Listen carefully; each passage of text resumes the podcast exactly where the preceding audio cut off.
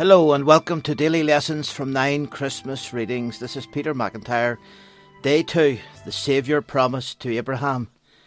And the angel of the Lord called unto Abraham out of heaven the second time and said, By myself have I sworn, saith the Lord, for because thou hast done this thing and hast not withheld thy son, thine only son, that in blessing I will bless thee, and in multiplying I will multiply thy seed, as the stars of the heaven, and as the sand which is upon the seashore.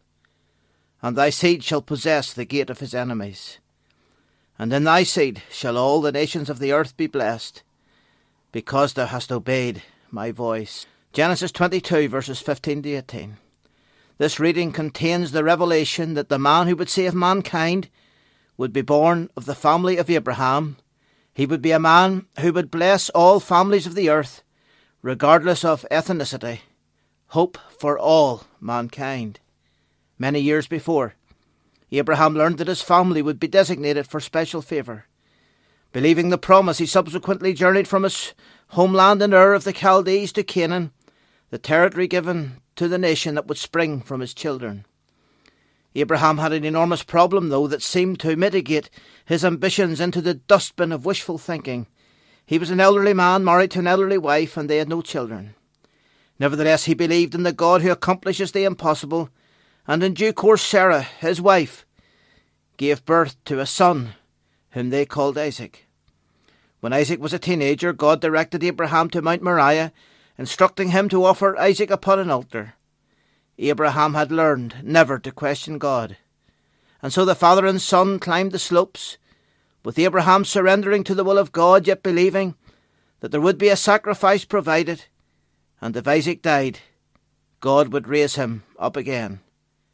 At the very last moment, when the old man's knife was in the air, a stray ram was heard bleating, caught in a bush.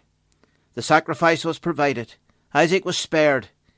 Abraham's faith and consecration were rewarded.